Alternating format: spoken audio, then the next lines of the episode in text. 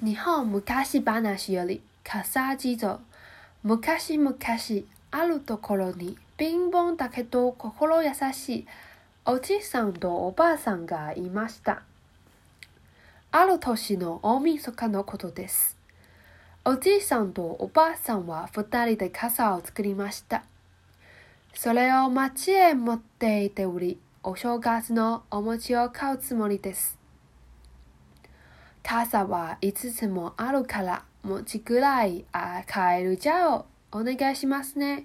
それから今夜は雪になりますから気をつけてくださいね。おじいさんは5つの傘持って出かけました。家を出て間もなく雪が降ってきました。雪はだんだん激しくなったので、おじいさんはせっせと道を急ぎました。村外れまで来ると、お地蔵様がもつ並んで立っています。お地蔵様の頭にも肩にも雪が積もっています。これを見ておじいさんはそのまま取り過ぎることができませんでした。お地蔵様、雪が降って寒かろうな。せめてこの傘をかぶせてくださいね。おじいさんはお地蔵様におるつもりの傘をかぶせてやりました。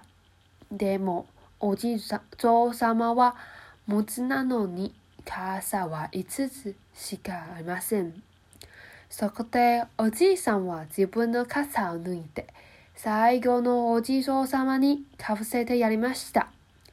家へ帰ると、おばあさんがびっくりしていました。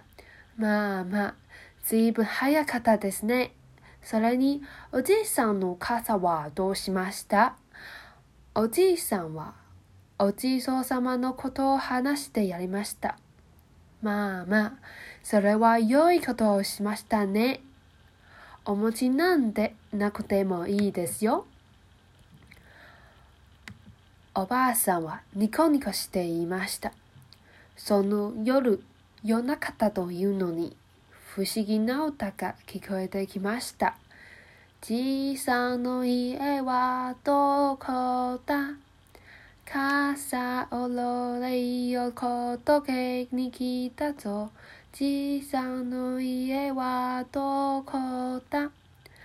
傘をロレイを届けに来たぞ。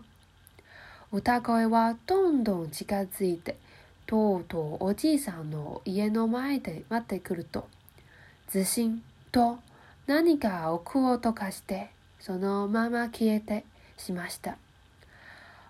おじいさんがそっと戸を開けてみると、おじいさんの開けた傘をかぶったおじいそうさまの後ろ姿が見えました。